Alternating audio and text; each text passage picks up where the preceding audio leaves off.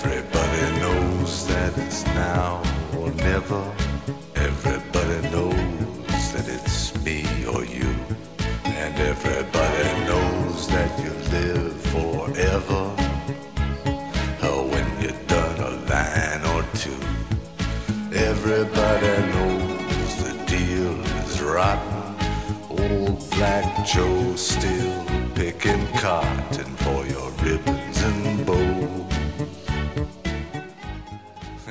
Now broadcasting from Vancouver, British Columbia, Cocktail Hour with Stuart Parker returns to the series of twos.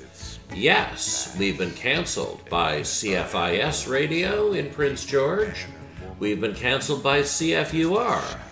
And then, for those paying attention, we were run out of town on a rail by a coalition of pro fracking Greens, local newspaper editor, and uh, racist thugs. So here we are in Vancouver.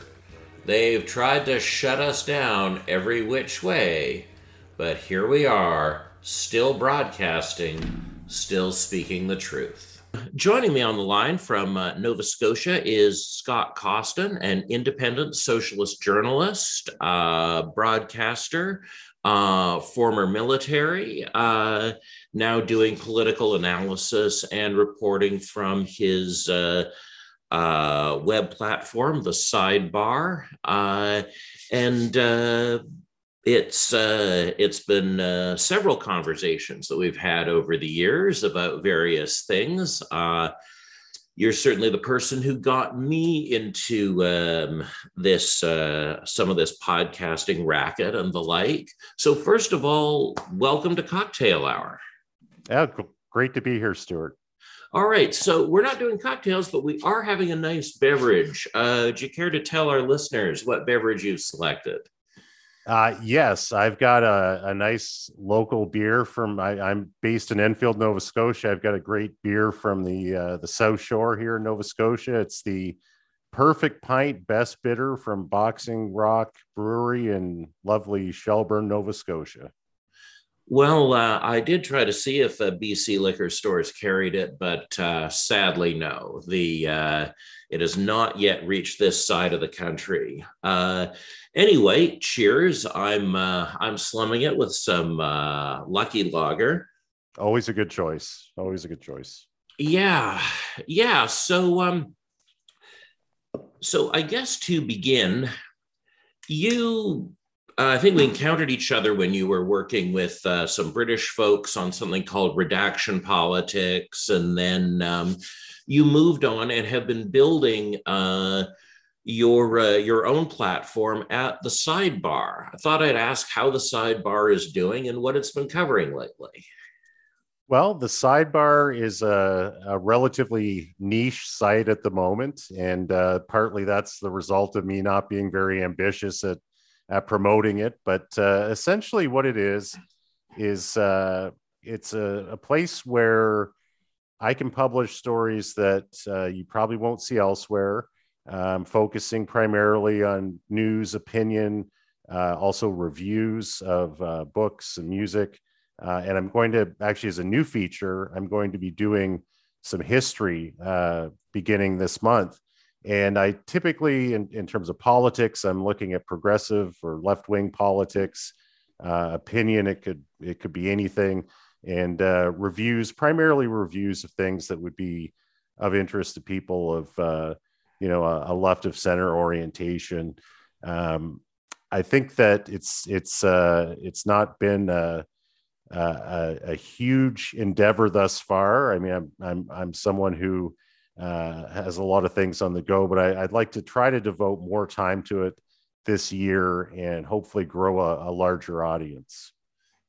Yeah, I have. Uh, I've found there isn't a lot of uh, good socialist news coverage coming out of Nova Scotia, so every little bit helps. Um, now, one of the things that it seems like will be on your docket will be the race to replace Gary Burrill, uh, and uh, as leader of the Nova Scotia NDP. I had a real soft spot for Gary. Uh, know, he was not always the most brilliant communicator, but um, what are things looking like now that um, he's moving on? Well, yes, Gary Burrill uh, has stepped down. You know, the the party, the Nova Scotia NDP, has uh, you know had some pretty disappointing results the last few elections uh, since they uh, surprised everyone and, and formed a, a, majority government. Um, so Gary Burrill stepped down after the last election in the summer, uh, where the NDP won six seats, which was a one seat increase from what they had going into the election, but it was a one seat decrease from what they had won in the previous election. Um, Gary Burrill, as you said, is a very bright guy. Um, I think he was by far the most qualified candidate uh, as a party leader but the packaging was all wrong for today's political environment. You know, he's he's not the master of the sound bite, although he, he does come up with the odd zinger. Um, but he he just doesn't have that that kind of charisma um, you know that that we're looking for uh, apparently these days in, in leadership um, the other thing is he was really let down too by his uh, his campaign staff. I, I did a piece in the sidebar that was both uh, praised and uh, and you know reviled about how the uh, every single day along the campaign uh, where the other leaders the liberal and conservative leaders were you know leaping off of campaign buses and and glad handing and lots of movement and dynamism and energy uh, for some reason, the the NDP had their leader sitting at park benches and picnic tables, uh, just always seated, and um, so it's it's a, it's a shame in a way because he he was the last of the the great uh, you know kind of Christian socialists in in uh, in uh, NDP politics, the last one I'm aware of at least. Um, I think he deserved a better fate, but just the, as I said, the packaging just wasn't right. The communications weren't right, and the optics weren't right to uh, to make him saleable to the uh, to the public. So now we've got a uh, a new uh, leadership race. The the rules of it have just been announced, and I did an article in the sidebar a couple days ago, just outlining how the race is going to be conducted and what the timelines will be. So uh, just before we leave Gary Burrill, uh, I remember his um, his closing argument in his first leaders debate uh, brought me to tears. I I was absolutely blown away by the way he talked about. It was just this very simple story that sounded hackneyed and cliched, and yet was obviously true. Uh, this story of his grandfather talking to him about all the great social programs that will exist uh, when he was when he would go on to be his grandfather's age and what he would be talking to his his grandchildren about. And then he just said but we don't talk to our grandchildren that way anymore. And it it placed him in this category for me with um, these older politicians corbyn sanders swanson out here in vancouver whose political, whose ability to touch people had a lot to do with the fact that they simply remembered a different past when we had different expectations and when the horizon of possibility was different. And so I have to ask is there was there any element of the problems that Corbyn faced? Um, do you think his campaign staff actually wanted him to do well? Or do you think there were elements of people phoning it in because it was going to get rid of Gary Burrill. Oh, I, I do believe that a lot of the NDP upper crust in Nova Scotia are ecstatic that uh, that Gary Burrill is announced he's stepping down. Um, there are a lot of people who have said that you know the party needs to have a woman leader. Um, I think they they've. I mean, there's there's some uh, you know some of his own staff have have you know gone on social media saying you know we need to get rid of a, our white male leader um, but our white male leader is better than the other guy's white male leader so i guess he's okay until we can replace him with with someone uh, from a more desirable demographic Um, but I think there was a genuine uh, affection for Gary Burrill among a lot of the the party.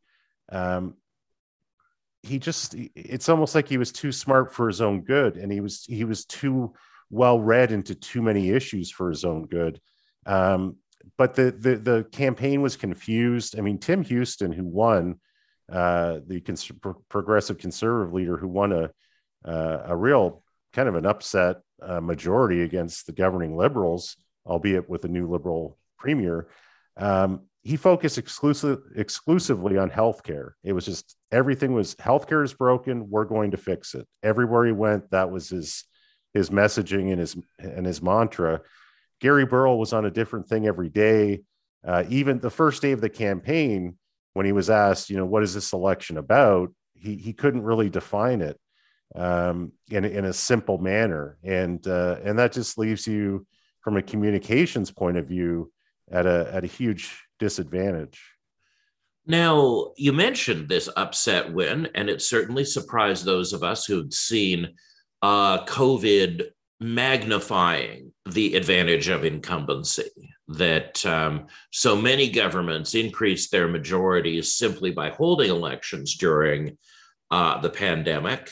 Uh, many governments rushed to the polls somewhat irresponsibly in order to uh, in order to get a majority under their belts while uh, while they had a chance.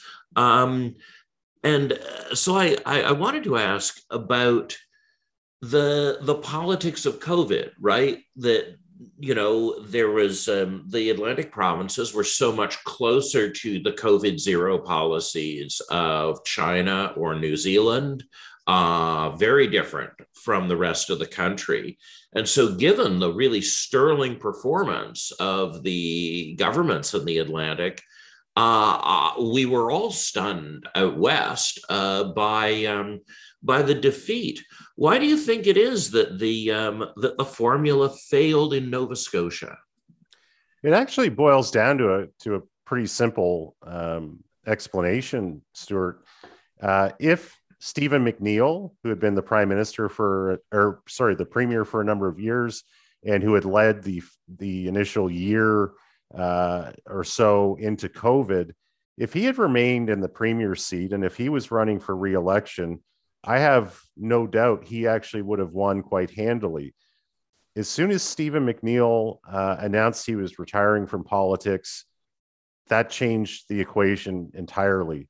Uh, the liberals, for whatever reason, had very few strong candidates emerge to replace uh, McNeil, even though the the prize was, you know, an instant uh, place in the premier seat. And Iain Rankin, who won the the leadership process for the liberals, he just turned out to be an extremely uh, weak leader. He was saddled with, you know, some a couple of uh, uh, or one criminal conviction for drunk driving that had never been uh, disclosed, another arrest that had never uh, for drunk driving that had never been um, uh, disclosed. He wasn't a good communicator, and at, at a certain point, um, you know, you could really feel the ground shifting. And in the last week or so of the campaign, uh, the the liberals weren't even making Rankin available to to media, so that you really you understood the the depth of of of their uh, uh, their woes and and also just how uh, desperate they were to to try to stop the bleeding from someone who was clearly in way way over his head. So um, the the short answer uh, is that Stephen McNeil's retirement changed everything and allowed the conservatives, who admittedly ran a great campaign, uh, but they, they, they wouldn't have had a shot, I don't think, if McNeil had, had been in that race. Now, obviously, we're we're talking about these different party affiliations, um, but you know, right now in British Columbia, there's a leadership race going on to become leader of Her Majesty's Loyal Opposition, and the front runner, Kevin Falcon, um, cut his teeth in politics 20 years ago, running a process called Core Review for the Gordon Campbell government. It was a radical austerity program that led to 70% cuts in child protection, uh, and just horrific, horrific consequences of austerity. He held the title of Minister of Deregulation. Uh, and um, he was backed by intellectuals from the taxpayer movement, the Canadian Taxpayers Federation, and they're, uh, you know, based out of their head office in, uh, in Sweden. And um, so the sense was that Falcon coming on the scene would um, would uh, would alter uh, what had been going on in BC politics, which was that um, the NDP, once they were elected in 2017, essentially proceeded with all of the BC Liberals' policies. They threw out their own policy book and proceeded with the uh, uh an agenda of regime continuity. And that's largely what Andrew Wilkinson promised in the last election and was hammered, but not hammered for that, but hammered because of big tax cuts he proposed. So he was going to indebt the province, and that, that really hurt him. Shirley Bond became the interim uh, leader of the party, and she had won her own riding on a zero contrast campaign. Her main public appearances were showing up at ribbon cuttings for projects the government had completed. Uh, and she's had almost no criticism of the government during her time as interim leader. Kevin Falcon came along, and his platform is to proceed with all of the promises the NDP made in 2017 that they haven't fulfilled, in particular, $10 a day childcare. And so uh, here, BC, Alberta, we're dealing with essentially zero contrast party systems uh, where there's a clear agenda that's going forward, and elections and votes have almost no effect on it. And I'm wondering, with the disappearance of Gary Burrill, um, if Nova Scotia is starting to converge on a similar kind of policy consensus, or is there somebody in the NDP who might constitute a, a, a contrast? That's a, that's an excellent question. I, I, mean, I think in, in the case of the Nova Scotia NDP, the only person that has thus far indicated an interest in running for the leadership is the MLA for Dartmouth South, which is a lady named Claudia Chender.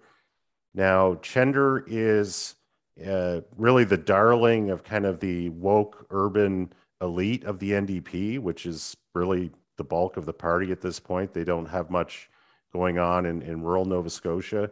Um, I don't think she'd be much of a, a departure from uh, the liberal what the Liberal Party's been doing lately, or even, to be honest, the Progressive Conservative Party. I, I don't know if you will see more than one candidate come forward for the NDP uh, leadership, which would, would be, in my opinion, a disaster for the party because then you're you lose the energy, you lose the fundraising, you lose the the media attention, you lose the exchange of ideas and opportunities to to gain new members.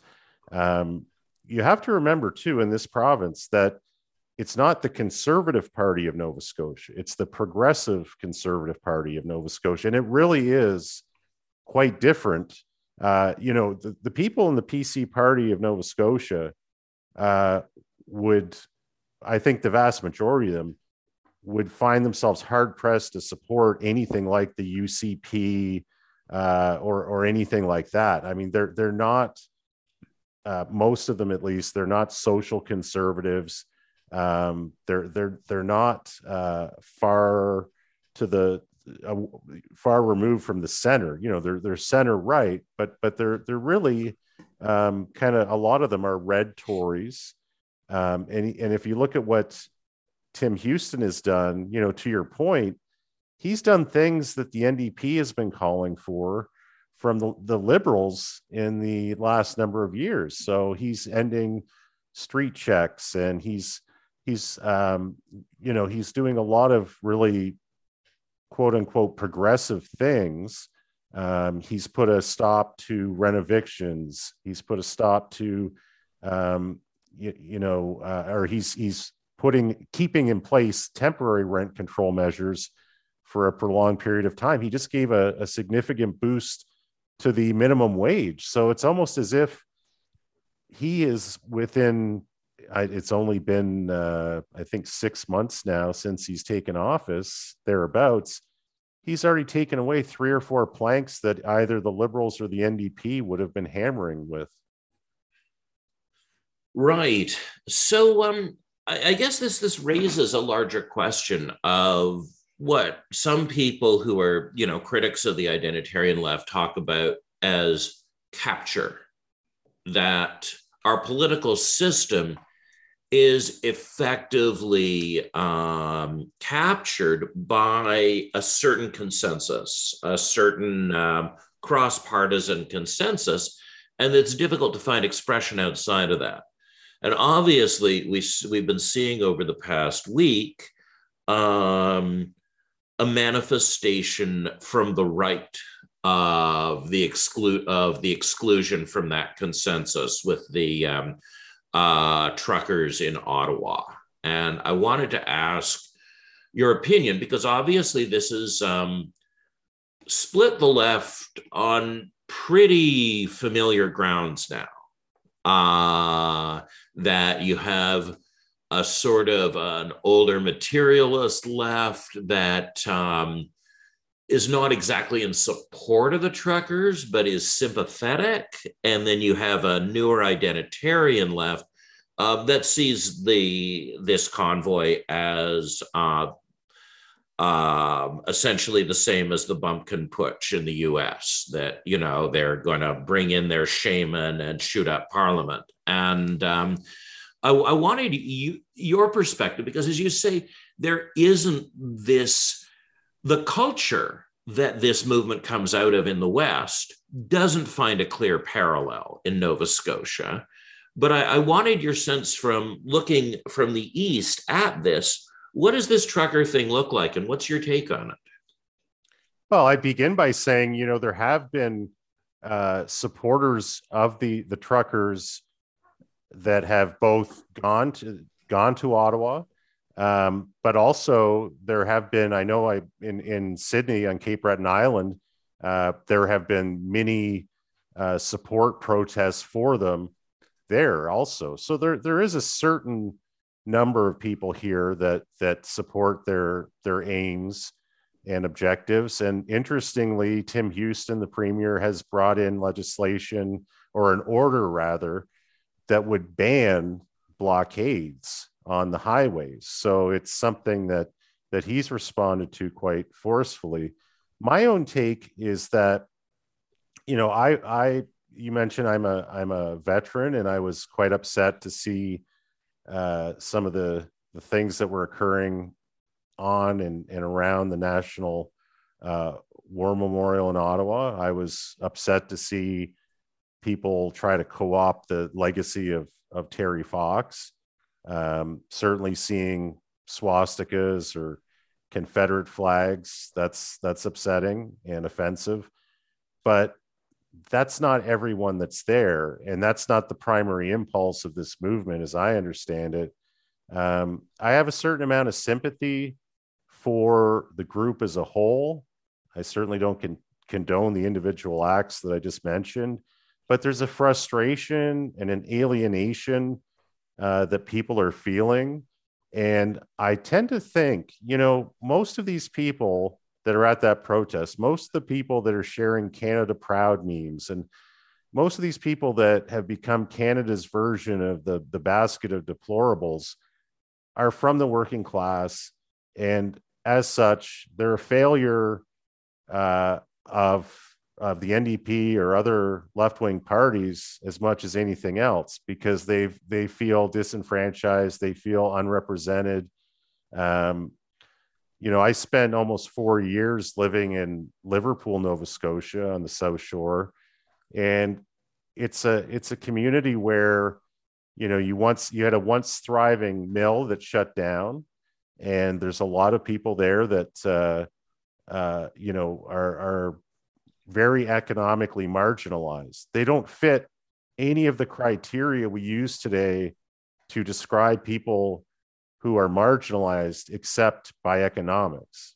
Um, but they're completely forgotten. They're completely forgotten. They're completely neglected. No one's representing them.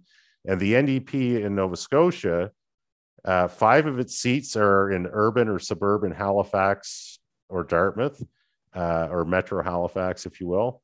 Uh, one's in in Cape Breton, but the party is is is absolutely uh, nowhere in the rural parts of this province.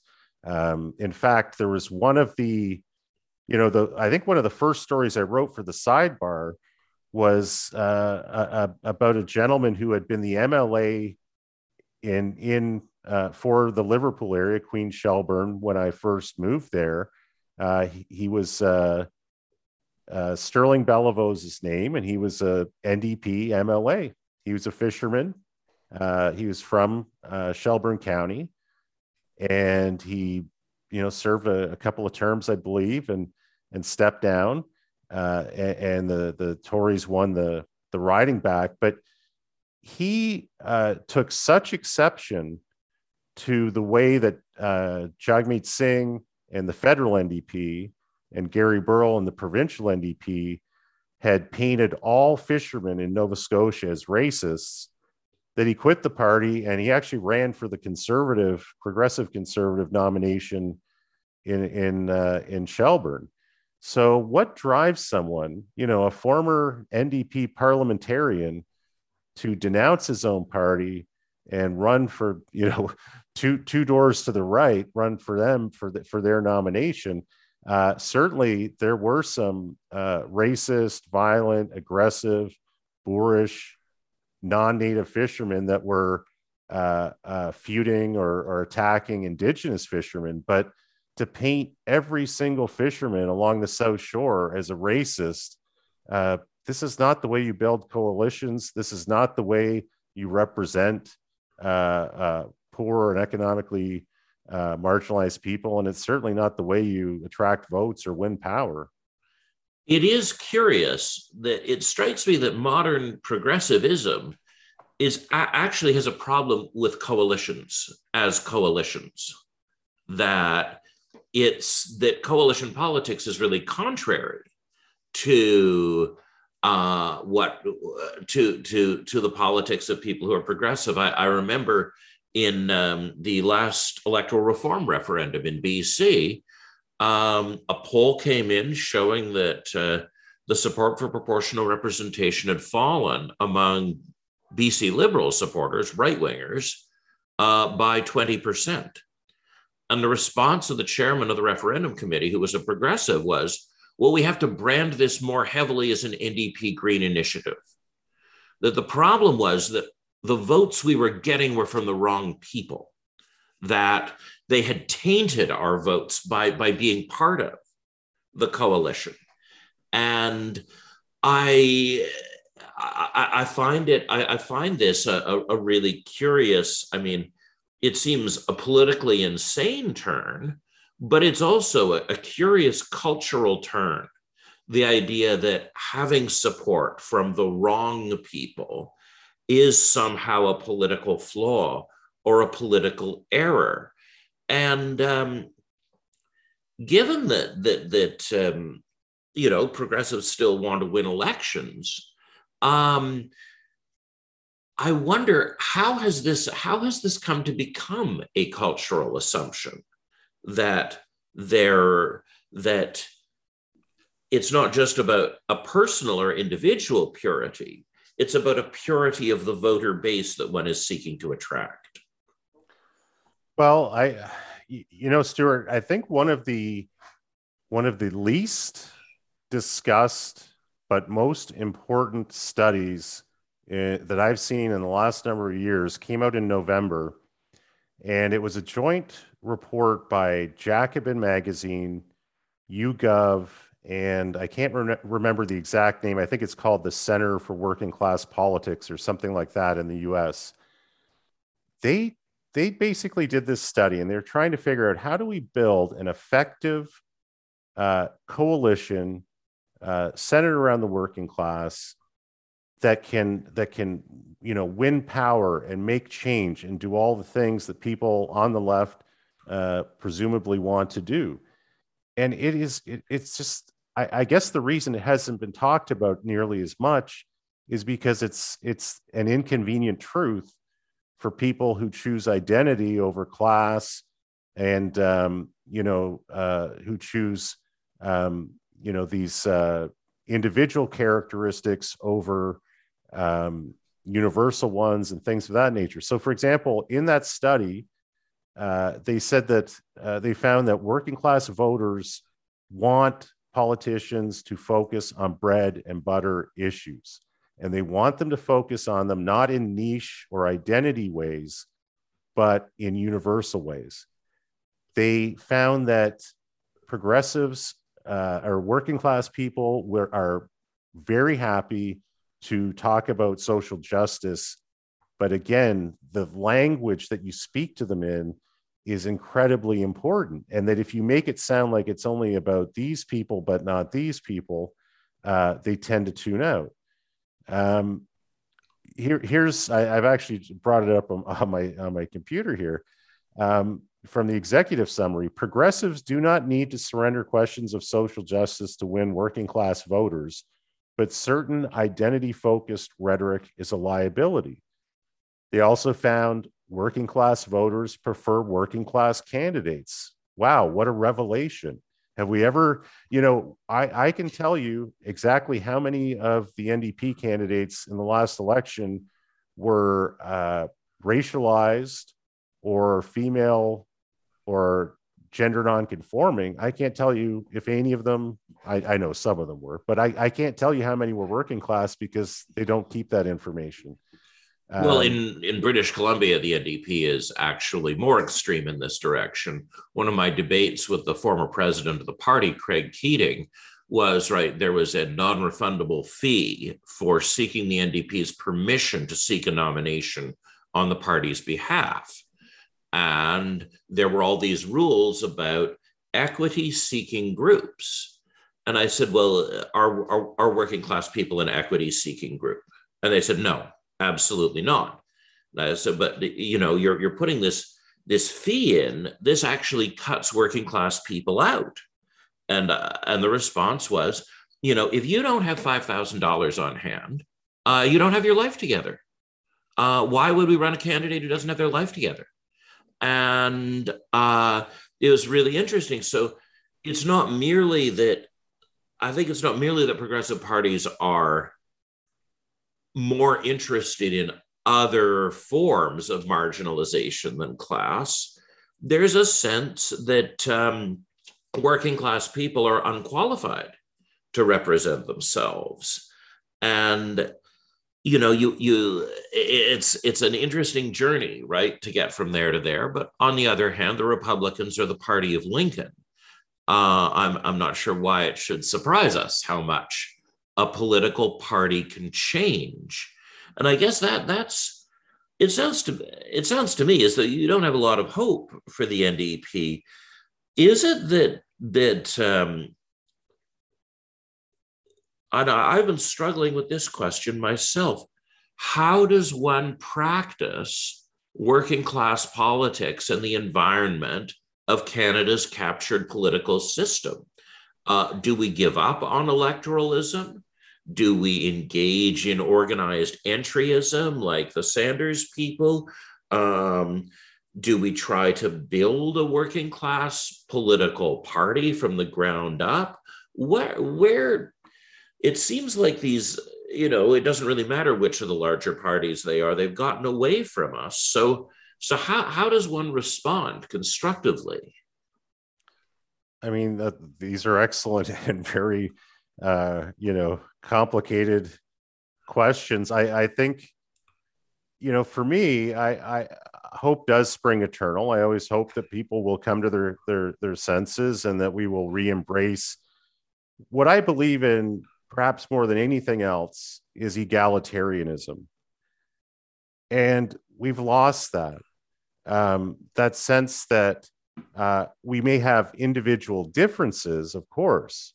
Uh, we we may all every person has something or some things in their in their life that differentiate themselves from the others that pose challenges in their lives that may have held them back or or or, or caused them to um, you know, to be a subject of oppression at some point. But unless we agree that everyone's um, of equal value and everyone's of equal worth in terms of their ability to contribute to a collective action, I don't know where where we're going to wind up. But on on on that question of, of the political expression of this, Stuart, I would say, and it, it's I, I almost hesitate to bring this up, but it, it, it is really an interesting example in the great in Great Britain. Uh, George Galloway, who there are many many things you can say about George Galloway, and there there are many critiques of him, and I have some critiques of him also. But he's a very interesting guy and he has, I think, a, a more. Um, I, I would say he has a, a really great outlook on what is needed politically from a you know socialist politics uh, needs to be class based, right and and he has started the Workers' Party of Great Britain, and basically, in a nutshell, what they are is socialism without woke uh, excesses. Right. You know, they they basically say, you know, we we want to work with uh, you know unions. We want to work with uh, all facets of labor. We want to advance the material interests of the common person. Um, we will fight for every underdog. We will not be in any way discriminatory. We will fight discrimination. We will fight hatred. We will fight racism, all these things. But what they will not do is be captured, as you know, to use your term, is be captured by that orthodoxy in a, in a manner that suffocates their raison d'etre, which is advancing the cause of socialism. Right. Yeah, no, Galloway is a fascinating figure. And I feel like, um, I mean, I think he's a little easier to understand in the country that made Doctor Who because, um, because I think I've, I've witnessed in my time of political awareness three different incarnations of George Galloway. And um, I've got to say, the second version of George Galloway was pretty fucking awful he was uh, when he went after that uh, labor candidate over whether like being sold as a child bride at 16 to a violent man was like well i, I mean that that was insane that's why I said I. That's why I said I. I was. I was somewhat hesitant to bring it up, but I think if if we can we can look at the the party that he's he, he's he's been trying to build. Um, that's really where my interest lies in terms of its its orientation.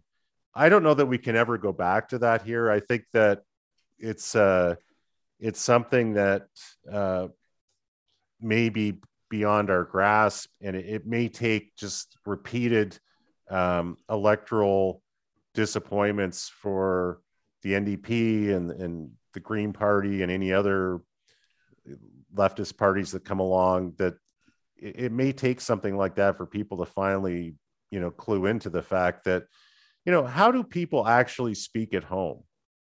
The language that is being used is is insane. It it doesn't reflect in any way. Uh, you know, I, I grew up in the East End of Hamilton. Uh, it's mostly you know steel workers and other industrial workers and and just you know regular people. Uh, they they they don't. If you ask them uh, some of the uh, the the questions that that that are asked on Twitter or or at uh, at certain uh, you know meetings and things like that like they, they don't know what it even means like what are your pronouns I, I i don't think my my family back in hamilton would even know what the heck people were asking them about. I mean they, they don't even know what that means. Um, well yeah and, and i mean that's also somewhat intuitive because the idea that you own how other people talk about you when you're not there is a very weird idea. So yeah, and, and they're but and at the same time, I mean, they're very respectful of people who are different, people who have uh, you know, I mean, we're not talking about, and, and again, it's not, it should never be pitting one group against the other. but just an example of how the language has gotten so far ahead of where regular people are at, uh, it's it's it's really just seems to me from a strategic point of view uh, to, to to not make any sense whatsoever, and also to remember the vast majority of Canadians. I don't know the percentage. I think it's seventy five or eighty percent. They're not on Twitter. They they don't have Twitter accounts. They have no idea when you when you bring up these things. They have no idea what you're talking about. Uh, they're too busy worrying about taking the kids to the hockey game, uh, paying the bills. Uh, you know, all the the the you know the lawnmower broke down or the snowblower needs. It's, it's just things like that. They're they're just trying to get by with their daily lives. They don't need to be hectored and harangued about um, things that you know really don't impact on their daily lives. Yeah it is true. There there is a there's a tremendous disconnect. You briefly mentioned um, the greens and uh, and their experiences and i i wanted to ask um, right in uh, uh, when looking at atlantic canada and its politics it's quite strange from the West because you have the two provinces where the Greens are the most popular and successful in the country, in PEI and New Brunswick. And then adjacent to them, you have the two provinces where the Greens are the least successful in the country. And I, I'm interested in your take on the lack of green penetration into Nova Scotia, into your part of Nova Scotia. Why is it that um, the most urban of the Atlantic provinces is the the least interested in um, uh, the Greens as a potential alternative? I mean, at the provincial level, it's it's uh, it's actually it can be explained quite simply that the provinces uh, that you mentioned, PEI and New Brunswick, where the Greens have taken hold and done extremely well, uh, especially in PEI right now, is where the NDP failed to ever gain any kind of substantial foothold.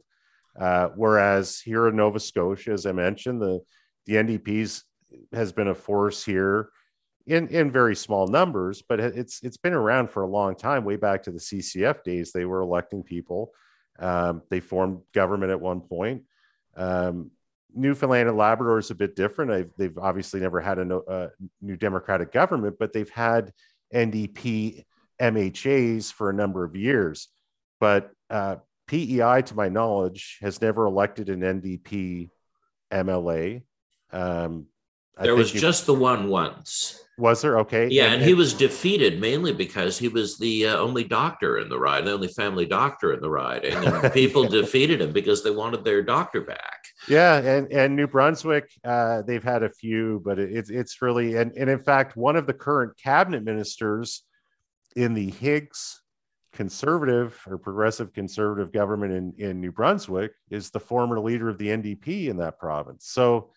Um, it's it, it seems to me that's part of what's behind it. Now, federally, um, you know, Jenica Atwin's uh, victory as a Green was remarkable, um, but she had the entire provincial Green machine behind her and and was successful. Now, here in Nova Scotia, the Greens did uh, have done okay in a few ridings, but I I don't think the Greens are ever going to break through here in Nova Scotia provincially, and uh, federally, it's it's a it's probably a a long shot, but it just owes to the fact that the NDP has been relatively strong and has been pretty good at um, representing environmental issues. So the last or two federal elections ago, there was a strong candidate, uh, an eco socialist named Emma Norton, who uh, you know was really strong, uh, but she was up against a tough liberal incumbent. But she really, she used to say, you know, she could have gone either way, Green or NDP, but she saw the NDP as the best vehicle because she could she could kind of do both. Whereas the Green was just the environmental party.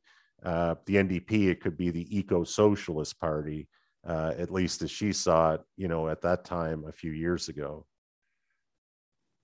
So, um, you, uh, so we have sort of this, um, uh, this pretty vanilla political system that's uh, that's going on here. We mentioned some other alternative possible models of mobilization with um, uh, people like Galloway. Uh, we talked a bit about the experience of working class voters.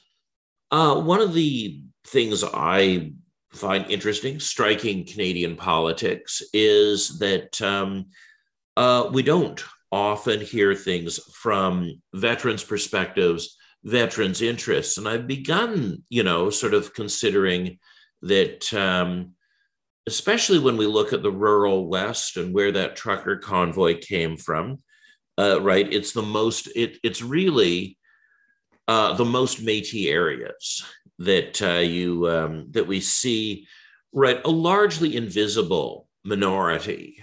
Um, a lot of what we refer to as the white working class of Canada are Métis people living in historically Métis communities, uh, and we see, you know, overrepresentation in the prison system overrepresentation in precarious and industrial work, and significant overrepresentation in the military.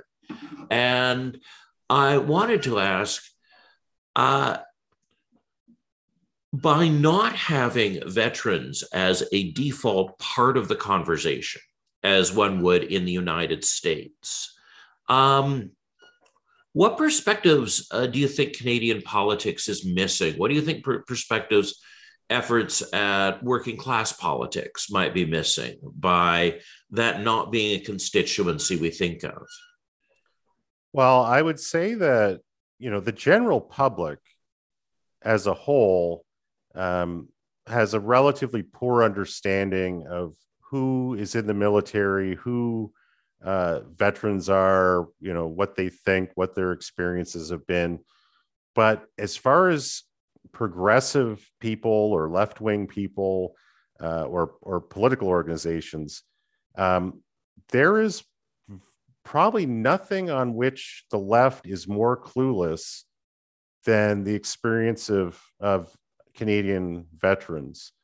Uh, they speak as if they are experts, and they really know very very little in in in many cases. Um, veterans are not all default conservatives. They, uh, generally speaking, have joined the military for for two reasons. One, uh, a sense of uh, service, of of duty, of patriotism, whatever. Uh, but in many cases, too, in a lot of cases, uh, economic necessity. So you mentioned Métis people. Um, Atlantic Canadians are massively overrepresented in the military. And they're not from Halifax and Moncton and St. John's. You know, they're they're they're from Yarmouth and uh, you know Campbellton and uh, Pouch Cove or someplace like that. Like they're they're from smaller places. They're from places where uh, there are there aren't many opportunities, and uh, so so really, whatever you consider a person in the military, whether you consider them working class or not, the vast majority of them are from working class backgrounds. Um, they're not monolithic in their opinions any more than the black community or the trans community or any community. There, it's there's there's all kinds of different people. Some of the most ardent socialists I know are veterans, and that point of view is informed in a lot of ways by their experience. I served in Afghanistan. I've seen grinding poverty. I've seen, uh, you know, the just obscene amounts of inhumanity. Um, I've seen the um, the result. You know, the the the just uh, just the horrific result of Canada being beholden to US foreign policy. And that's why, so for example, in my case, I'm an ardent uh, supporter of getting Canada the hell out of NATO. Um, but no one's ever really spoken to me about that. No one's spoken to me really about uh, anything to do with, um, you know, I, I I think that we're missing an opportunity with veterans to give them a chance because what they what they were driven by more than anything was a sense of of camaraderie a sense of belonging a sense of mission uh, and a desire to do something positive. It doesn't always work out. So in my case i thought afghanistan was a noble mission to help women and girls. Um, it didn't really turn out any at all to be what i thought it was going to be um, but you've got people out there that if you treat them with respect, have a lot to offer, and they can be more radical than you would ever believe.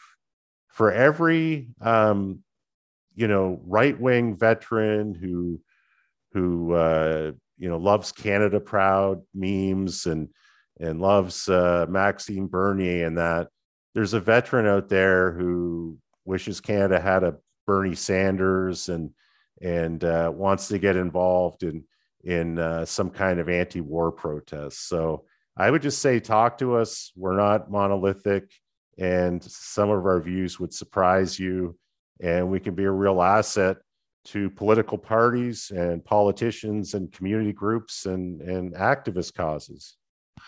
And I, I mean, I, I certainly witnessed that in, you know, I spent some time living in the US. I've been more connected to US politics than a lot of my friends and um, yeah, I I had a friend in the U.S. who uh, also a veteran from Afghanistan, and um, it, when he went to Afghanistan, he came out of rural Texas. He was a far right conservative evangelical, and one of the things that shifted so much in the position of both people still serving and in terms of veterans uh, in the US was originally Ron Paul's intervention running on an anti war platform for the Republican nomination. And there was a massive shift to Ron Paul. He won um, among all kinds of uh, groups of he did okay with veterans, but for people who were serving at the time, he was the most popular candidate in those primaries. And many of those people, like Tommy, went on to support Bernie Sanders. That the Ron Paul campaign had pried them loose. And it and then there was this new horizon of possibility because Sanders did campaign with people who were serving. He did campaign with um, with veterans. They were part of that coalition. And it is interesting to think of all of the constituencies of people in Canada that um, are sitting outside the discourse simply because there isn't an effort to communicate, there isn't an effort to um, to organize, and um, you know it uh, it is pretty disconcerting.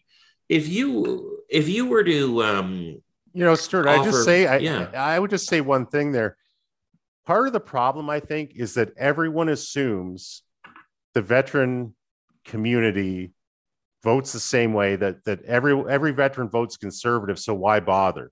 And that and nothing right. could be nothing could be further from the truth. Who helped bring down Stephen Harper? It was yes. the A, it was the ABC veterans, many of whom were active out here. But I I think that that uh, misconception that all veterans vote conservative is part of the reason why people don't engage us is because they figure uh, if if you're a conservative, you figure, well, we've got them wrapped up anyways or sewn up uh, as a vote. And if you're, uh, uh, let's say, the NDP or some other uh, progressive party, you're saying, well, they're a lost cause; they're not going to support us anyways. Yeah, it's uh, it it is odd. Now, obviously, you know, in the 20th century, the Royal Canadian Legion functioned as this place where veterans met each other, people met veterans. There was this sense of veteran culture is a place we can check in with here. Obviously, there's been significant decline in the number of Legion branches, the number of Legion members. Um, uh, there's been this dramatic fall off of the poppy as a symbol and its use. That used to be part of our checking in with veterans. Um, if courageous or curious people wanted to look, where does one go to um, to engage with uh, veterans as a group today?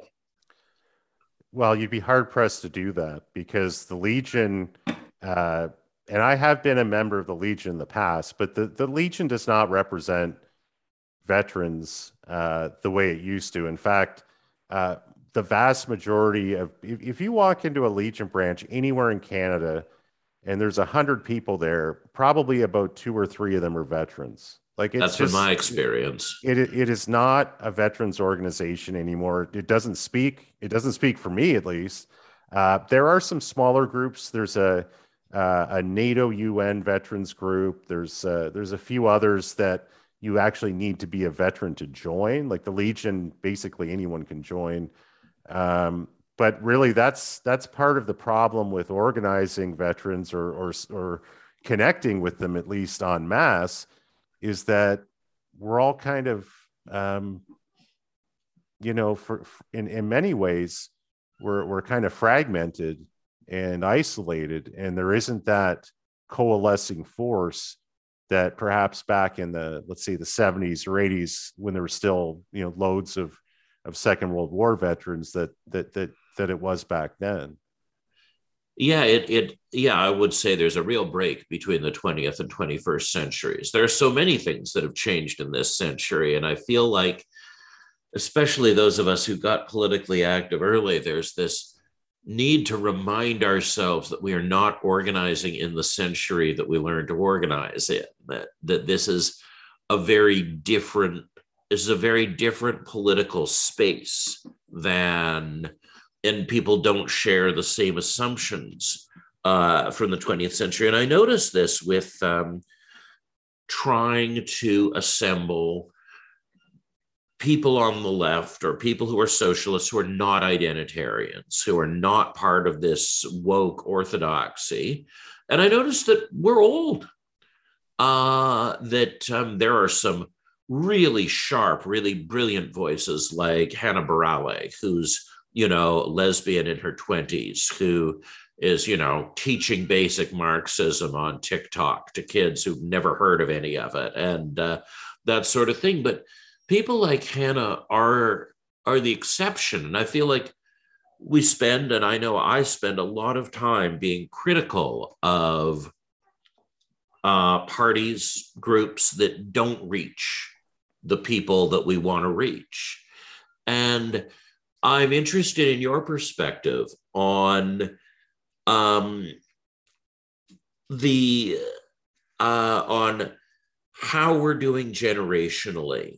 Um, what what hope who we should be focusing on recognizing that we're nearly a quarter of the way through the 21st century and um and sort of wondering what what are the what do we what do we keep running up against that um, people like Sanders were able to vault over for a while, or people like Corbyn were able to vault over for a while. I haven't seen a, a real socialist connect with young people in this country, and I I wonder what your thoughts on that are. Well, I think the the fixation on social media is uh, is part of the problem, Stuart. Because you know, um, I reviewed a book for uh, Canadian Dimension uh, maybe about a year ago by a guy named Paul Embery in the UK, and it was called "Does the or, uh, Does the Does the Left Hate the Working Class?" And what the best thing he said in that book, it's a good book, and I would recommend it. It's it's it, he he says don't mistake Twitter for the country. And that's that's what we're doing. When when some, you know, when some Twitter activist uh, denounces people as as uh, racist or transphobic or or what have you, and everyone piles on and and says all these you know things and tries to that, that's not the real world, and that's not a reflection of how most people think.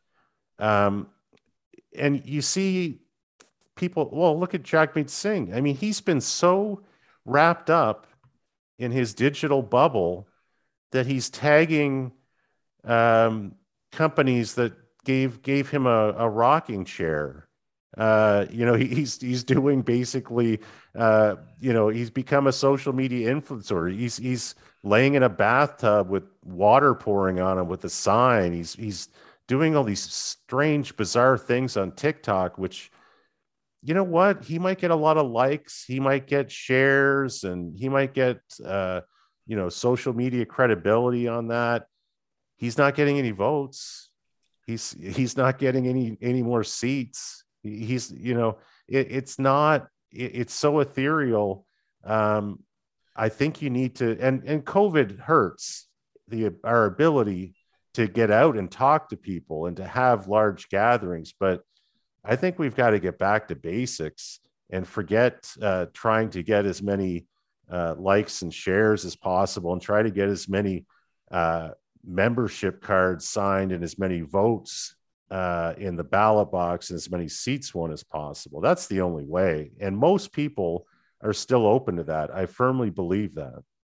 So, in a way, we've stereotyped young people by imagining that they are social media, that that somehow Twitter and uh, Twitter is the or TikTok is the incarnation of young people, rather than actually going and finding them. I think there's a there's a certain truth to that, as there is with most stereotypes, but it's not, uh, you know, it's not universal. They have lives outside of their phones. I I firmly believe that um, and and I have you know you, I, I, have faith in the youth, and and they've used technology in wonderful ways. I mean, you look at some of the ways that they've uh, you know used it to uh, um, you know to shut down certain uh, hateful elements online, and they've used it. You know, I mean, some cancellations are cancellations are are good if you're canceling someone who's truly uh, uh, you know, racist or truly advocating uh, violence or something like that. Um, they've done it to support, uh, you know, unionized workers that were on strike or people trying to to unionize. So um, I'm I am frustrated. I am jaded. I am a little pessimistic, but I do have faith in humanity because I'm a humanist, and that's really, uh, you know, all I've got left to grab onto is is that belief that we'll come to our senses and embrace uh, humanism and egalitarianism, and and and realize that we truly are all in this together. Well, that's a superb note to go out on. Uh, I I can't think of a better way to end the end the broadcast. Thank you so much, Scott. This has been a this has been a very good hour. I've really enjoyed it. Thanks, Stuart. I can't run no more with that lawless crowd. While the killers in high places say their prayers out loud. But they've summoned, they've summoned up a thundercloud. They're gonna hear from me. This has been a broadcast of Cocktail Hour with Stuart Parker. If you're interested in this kind of content, do please consider joining my institute, Los Altos Institute. You can find them on the web at losaltos.ca. If you're interested in more of my opinions on issues of the day, consider becoming a regular reader of stuartparker.ca, the blog where I post a number of my more developed socio political ideas. Thank you for listening, and we'll talk to you again soon.